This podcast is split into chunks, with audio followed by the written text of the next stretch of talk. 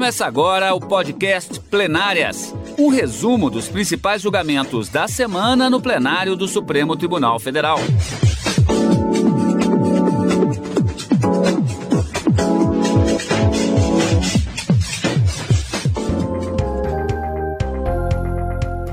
Hoje, com os principais momentos das sessões dos dias 1, 3 e 4 de fevereiro de 2021. Karina, nós, portanto, temos uma semana que é tradicional em relação ao plenário do Supremo Tribunal Federal, que é a primeira semana normalmente do mês de fevereiro, que se caracteriza não apenas pela retomada dos julgamentos, como vamos ver daqui a pouco, mas também pela sessão solene de abertura dos trabalhos do ano judiciário, que naquele momento está se iniciando. Então, nós temos um julgamento de grande destaque e também esta sessão marcada pelo discurso do presidente do Supremo Tribunal Federal, ministro Luiz Fux. É isso aí, Cadu. E como a gente sempre comenta aqui, no Supremo Tribunal Federal só chegam aquelas questões de caráter complexo, de uma discussão constitucional, e não poderia ser diferente esse caso que foi iniciado o julgamento na quarta-feira, continua o, voto do ministro relator Dias Toffoli, deu, ele deu continuidade a esse voto na quinta-feira, e nós não tivemos ainda a conclusão. Direito ao esquecimento e um pedido de reparação de danos em razão de uma, de uma veiculação de fatos que aconteceram 50 anos atrás e utilização indevida do direito à imagem, tanto da vítima quanto de familiares, é um tema de julgamento que foi nessa semana e deve ser retomado na semana que vem. Um tema complexo, como eu disse, e que não poderia eh, se furtar de uma discussão no plenário da Suprema Corte. E como você mesmo falou, o início dos trabalhos sendo retomados em uma sessão solene, não jurisdicional, como tradicionalmente acontece sempre no primeiro dia útil do mês de fevereiro. O ministro Luiz Fux considerou a, a, essa pauta de julgamentos, que já foi previamente divulgada no finalzinho do ano passado, em 2020, e dando sequência e, e cumprindo essa regra, o direito ao esquecimento como primeiro processo da pauta para esta semana, na quarta-feira, já foi chamado julgamento iniciado. Vamos acompanhar também na semana que vem como vai ser o resultado final desse direito ao esquecimento, se ele deve ser reconhecido no ordenamento jurídico ou não. O ministro Dias Toffoli já disse que não, não deve haver o reconhecimento, mas foi o único a votar nessa semana. Pois é, Karina, como você bem disse, um julgamento complexo e por isso mesmo a expectativa dele se estender na próxima semana no plenário do Supremo Tribunal Federal. Nessa semana já foram inclusive duas sessões em que caracterizaram justamente o início desse julgamento. Você vai ver ainda nessa edição.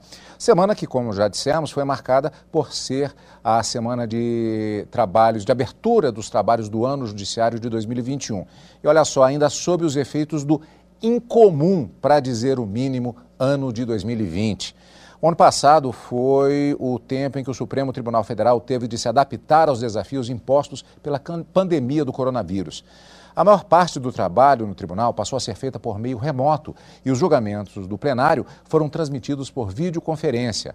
Na reportagem de agora, você confere um resumo dessas mudanças que com certeza se refletirão neste ano de 2021. Os desafios impostos pela necessidade de isolamento social em 2020 fizeram com que o Supremo Tribunal Federal se adaptasse a essa nova realidade. 80% do trabalho no tribunal passou a ser remoto. Como a maioria dos ministros integra o grupo de risco da Covid-19, os julgamentos no plenário passaram a ser transmitidos por videoconferência. Procuradores, defensores, advogados públicos e privados também usaram a forma remota para as sustentações orais e a apresentação de questões de ordem. Essa mudança não alterou o ritmo de trabalho na Suprema Corte. Pelo contrário, impulsionou a transformação digital que estava em curso no Poder Judiciário já há alguns anos. Em meio ao cenário da pandemia, a pauta do STF se concentrou nos assuntos relacionados ao coronavírus. E com o objetivo de informar e viabilizar o acompanhamento das ações sobre esse tema, o Supremo criou um painel com informações de processos ligados à Covid-19. Os desafios de 2020 também tiveram impacto na mudança da presidência do STF. O ministro Luiz Fux assumiu o cargo de presidente da corte em cerimônia restrita, até a despedida do ministro Celso de Mello, que se aposentou após 31 anos dedicados à corte, o mais longevo da República, foi por videoconferência. No lugar dele, assumiu Nunes Marques. No discurso de encerramento de 2020, o presidente do Supremo Tribunal Federal disse que 2021 será um ano de recuperação. Não tenho dúvidas de que 2021 será um ano de soerguimento nacional. E para garantir a transparência e permitir que advogados e partes se preparem, o Supremo Tribunal Federal já divulgou a pauta de julgamentos deste primeiro semestre de 2021. Questões como arrecadação de impostos, liberdade de expressão e trânsito estão entre os destaques. Nesta semana, como previsto, inclusive, os ministros começaram um julgamento que envolve o chamado direito ao esquecimento, como já adiantamos no início do programa. O moroso caso que no, do final dos anos 1950, que foi objeto de uma audiência pública, inclusive, para coleta de dados para ajudar na decisão dos ministros. Um dos destaques desta edição do Plenárias. Vamos ver o calendário. Em 2017, o relator, ministro Dias Toffoli, promoveu audiência pública e o STF reconheceu a repercussão geral do tema. É um caso que chega com uma causa concreta, mas ao se dar repercussão geral, as senhoras e os senhores sabem, isso passa a ser algo que terá, com a decisão do Supremo, uma dimensão geral para indicar a todo o judiciário qual é essa orientação sobre o aspecto constitucional. Também em fevereiro está previsto o julgamento de duas ações sobre a lei seca. Na primeira, a Associação Brasileira de Restaurantes e Empresas de Entretenimento questiona a competência de agentes de trânsito para atestar embriaguez ao volante. Na segunda, a proibição da venda de bebidas alcoólicas nas rodovias federais. A associação alega que a regra ofende o princípio da isonomia, o direito de propriedade e a liberdade do exercício profissional. Toda a técnica de discussão do Supremo Tribunal Federal se fundará, primeiro, na técnica da ponderação de bens e valores, abstratamente em rota de colisão, e o que será determinante para o Supremo Tribunal Federal, penso eu, são exatamente os estudos empíricos, a base empírica é, em termos de causa e efeito que ah, o consumo de bebida alcoólica gera no âmbito da segurança. Ainda está prevista na pauta do mês a continuidade do julgamento do recurso do presidente Jair Bolsonaro contra a decisão do ministro Celso de Mello, que determinou o depoimento presencial no inquérito em que o ex-ministro da Justiça, Sérgio Moro, o acusa de interferir politicamente na Polícia Federal. Antes de se aposentar, Celso de Mello manteve o entendimento de que a possibilidade de prestar depoimento por escrito vale somente nos casos em que chefes dos poderes são testemunhas ou vítimas, e não quando são investigados ou réus. O presidente da República, que também é súdito das leis, como qualquer outro cidadão deste país, não dispõe, entendo eu, quando figurar como pessoa sob investigação criminal de benefícios derrogatórios do direito comum. Nem mesmo o chefe do Poder Executivo da União está acima da autoridade da Constituição das leis da República. No mês de março, o plenário deve julgar outro recurso, desta vez contra parte do Código Penal que estende a pena prevista para falsificação de remédios a quem importar, vender ou entregar a outras pessoas medicamentos sem registro da Agência Nacional de Vigilância Sanitária. Também está pautada a ação contra a lei do Estado da Bahia, que proíbe a publicidade dirigida a crianças sobre alimentos e bebidas pobres em nutrientes e com com alto teor de açúcar, gorduras saturadas e sódio. Que estaria o governo da Bahia é, legislando sobre propaganda comercial, que seria uma competência da União, não do governo.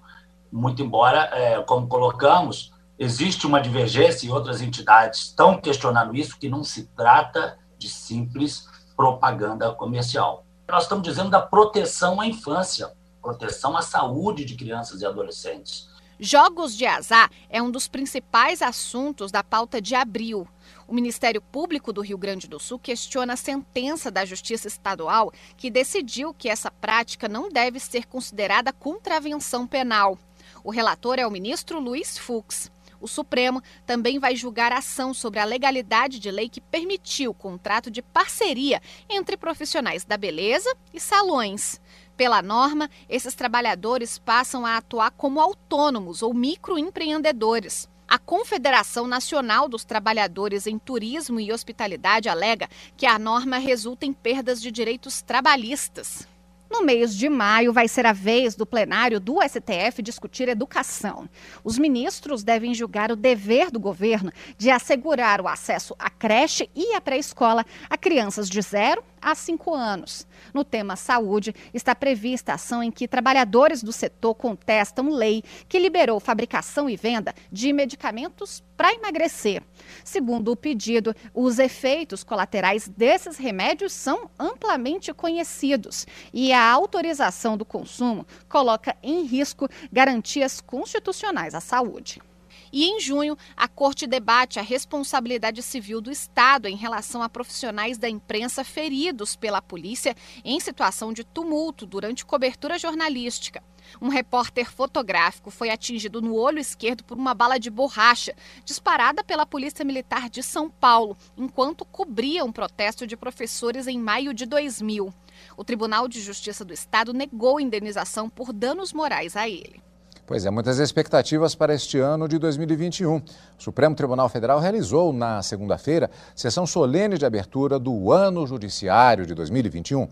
Durante discurso, o presidente do STF e do Conselho Nacional de Justiça, ministro Luiz Fux, destacou a atuação da Corte para garantir segurança jurídica e coordenação em meio à pandemia. O ministro Luiz Fux, presidente do STF e do CNJ, começou a sessão de abertura do ano judiciário com uma homenagem às mais de 200 mil pessoas mortas em decorrência da Covid-19 no Brasil. Ele pediu um minuto de silêncio e, logo em seguida, falou do impacto da pandemia no país como um todo. A pandemia da Covid-19 tem testado os nossos limites físicos, psicológicos econômicos e culturais, nos lembrados de que, independentemente de nacionalidade, de crença, de raça, de classe e de gênero, somos todos humanos, com vidas efêmeras e frágeis. O ministro lembrou dos desafios enfrentados pelo Supremo Tribunal Federal para se adaptar às restrições impostas pela pandemia e manter o Poder Judiciário em pleno funcionamento.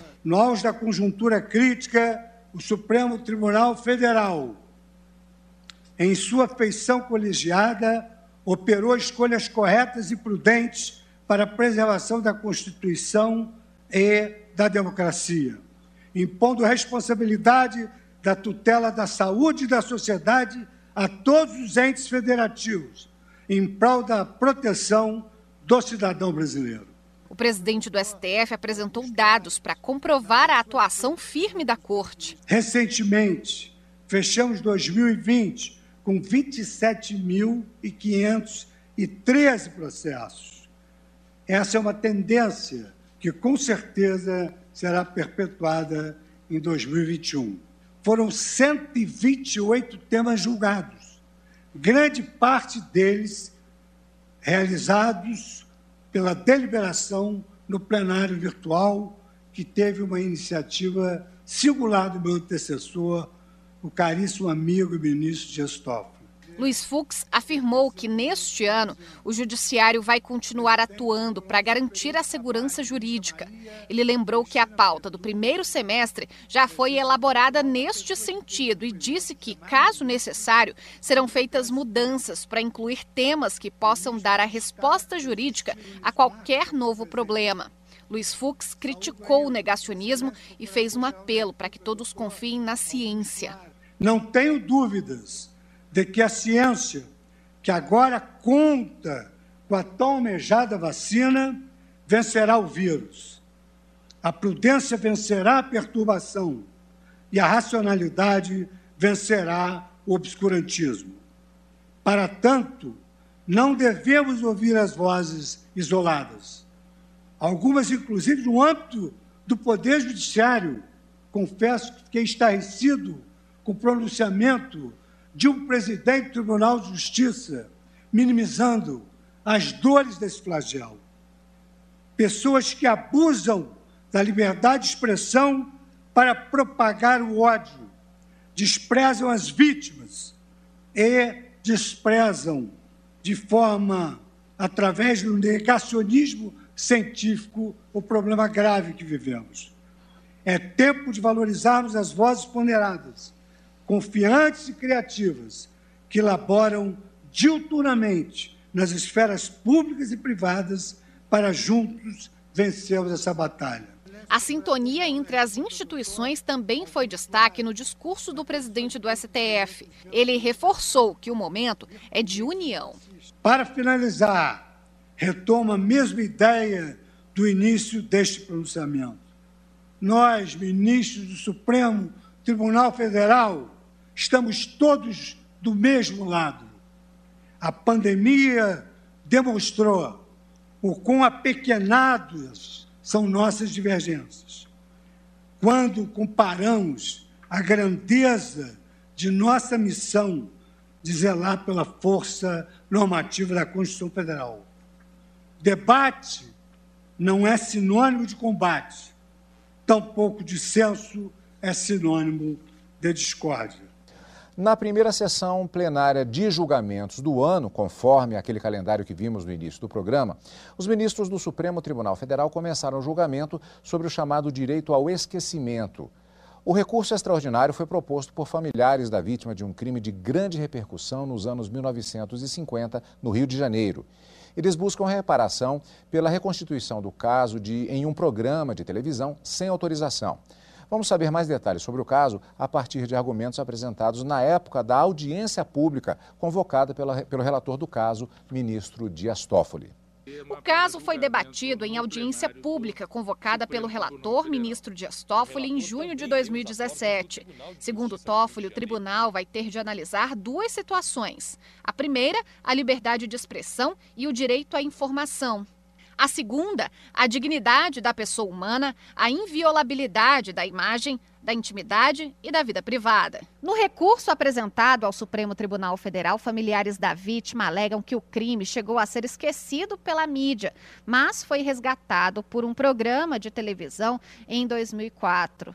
Eles pedem indenização por danos morais e materiais com base no direito ao esquecimento. A Associação Brasileira de Rádio e Televisão, a ABERT, defende a importância da liberdade constitucional de expressão de imprensa e o direito à informação para a democracia brasileira. É sempre bom, bom lembrar que o Brasil caminhou muito para alcançar o status atual de uma democracia respeitada internacionalmente, que, pelo menos no que se refere às liberdades comunicativas, tem no seu Supremo Tribunal Federal um verdadeiro guardião. Já os advogados da família argumentam que o direito ao esquecimento deve se sobrepor à liberdade de expressão, quando o caso não envolve fatos históricos e pessoas públicas. Compreendamos fatos históricos como aqueles que, de fato, são relevantes para a memória nacional. Faço um parêntese rápido e sem nenhuma ironia. A Ida Cury não é Getúlio Vargas. O julgamento teve repercussão geral reconhecida. Pois é, um julgamento complexo, importante, justamente no plenário do Supremo.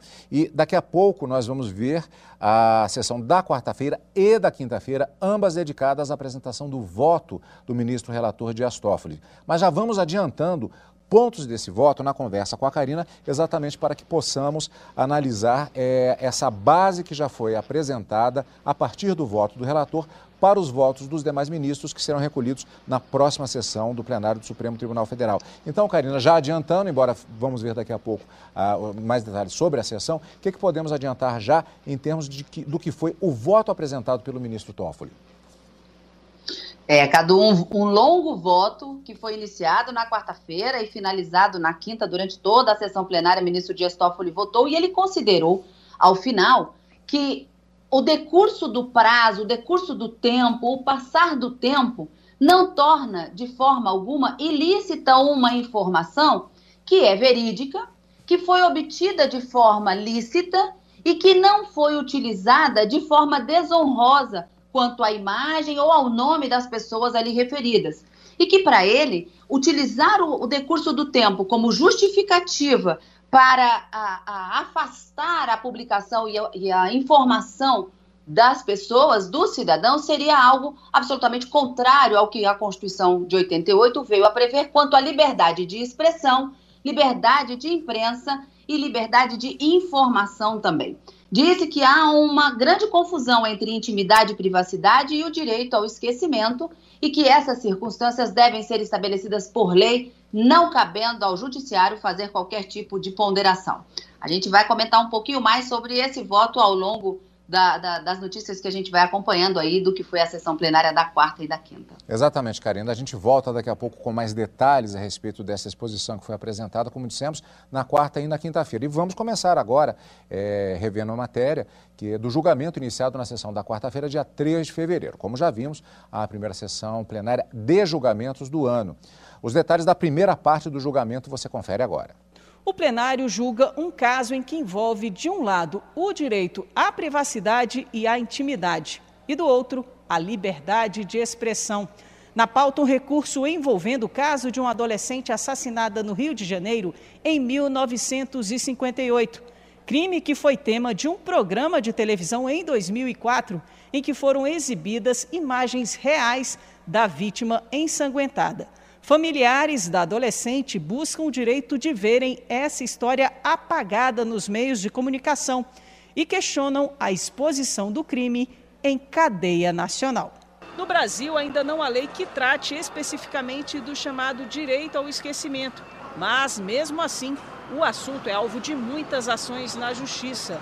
No STF, os ministros julgam se é possível reconhecer a uma pessoa vítima de algum crime o direito de ser esquecida pelos meios de comunicação e ter seu nome apagado da internet. O relator do recurso é o ministro Dias Toffoli. O advogado da família da adolescente morta no Rio de Janeiro defendeu a aplicação do direito ao esquecimento, argumentando que isso não interfere na liberdade de expressão da imprensa. Inclusive, o direito ao esquecimento, caso reconhecido, ele não interferirá negativamente nessas liberdades. Simplesmente ensejará uma pequena adaptação. Na sequência, foi a vez da defesa da emissora de TV incluída no processo. O advogado argumentou que o direito de informar e de ser informado não se refere apenas a fatos contemporâneos, mas também a fatos pretéritos. Nem o Marco Civil da Internet, nem a Lei Geral de Proteção de Dados nem muito menos a Constituição da República, já reformada mais de 100 vezes, nenhum desses diplomas reconheceu ou contemplou esse direito como uma emanação de algum outro direito previsto na Constituição. Já o vice-procurador-geral da República se manifestou contrário à aplicação do direito ao esquecimento. O direito de impor o silêncio sobre o já ocorrido é extremamente violento e de difícil controle a priori num bio de indemnidade para aquele pequeno sensor que todas as pessoas podem ter no fundo da sua alma ou do seu coração eh, não é, violentamente democrático.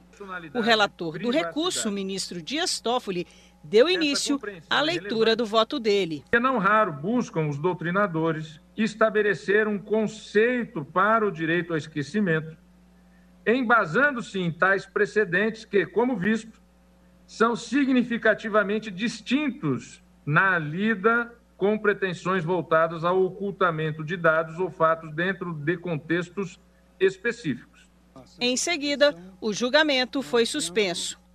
O ministro Roberto Barroso declarou suspeição nesse julgamento e por isso ele não participa, ele não vota na matéria. Vamos continuar conversando com a Karina, vendo outros pontos do longo voto do ministro Dias Toffoli nesse processo.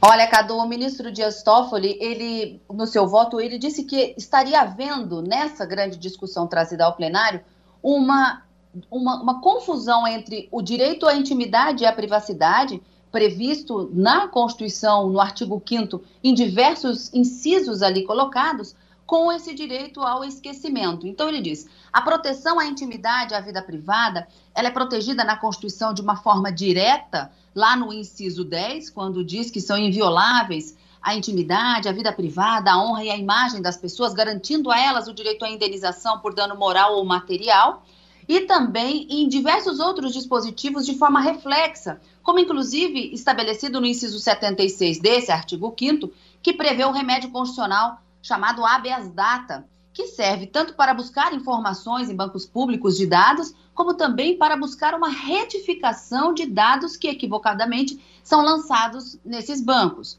E o ministro disse ainda que essa confusão estabelecida tem que levar em consideração o que a própria legislação estabelece na proteção dessa intimidade e privacidade, que o direito ao esquecimento não está dentro da lei. Então, ele lembrou que, por vezes, a própria legislação estabelece o momento em que a informação deve ser retirada de, eh, de, desse acesso público. Então, ele lembra que o Código de Defesa do Consumidor, por exemplo, diz que o cadastro negativo de consumidores não pode ficar disponível por mais de cinco anos.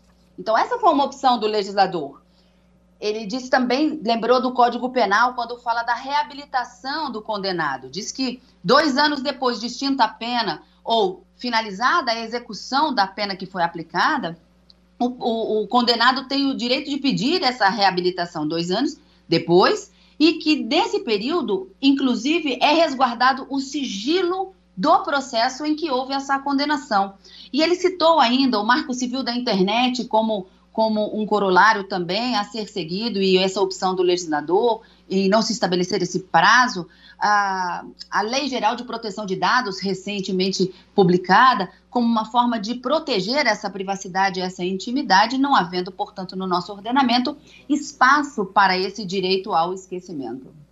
Vamos continuar, portanto, Karina. O processo foi retomado na sessão da quinta-feira, dedicada inteiramente à conclusão do voto do relator do caso, ministro Dias Toffoli.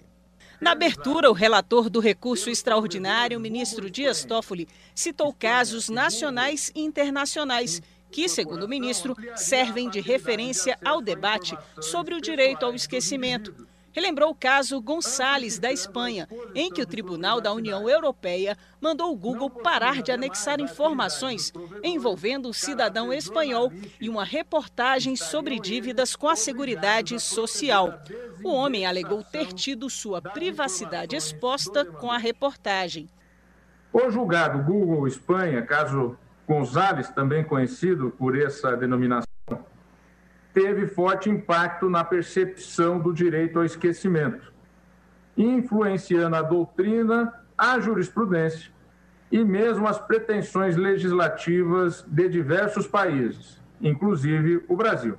Em um dos pontos do seu voto, o ministro Dias Toffoli destacou a inexistência no ordenamento jurídico brasileiro de uma norma genérica que esteja em conformidade com o direito ao esquecimento. O que existe no ordenamento são expressas e pontuais previsões em que se admite, sob condições específicas, o decurso do tempo como razão para supressão de dados ou informações. Dias Toffoli também destacou que a justiça brasileira tem consagrado a proteção à privacidade, nome, honra e imagem, sem fazer qualquer menção ao aspecto temporal.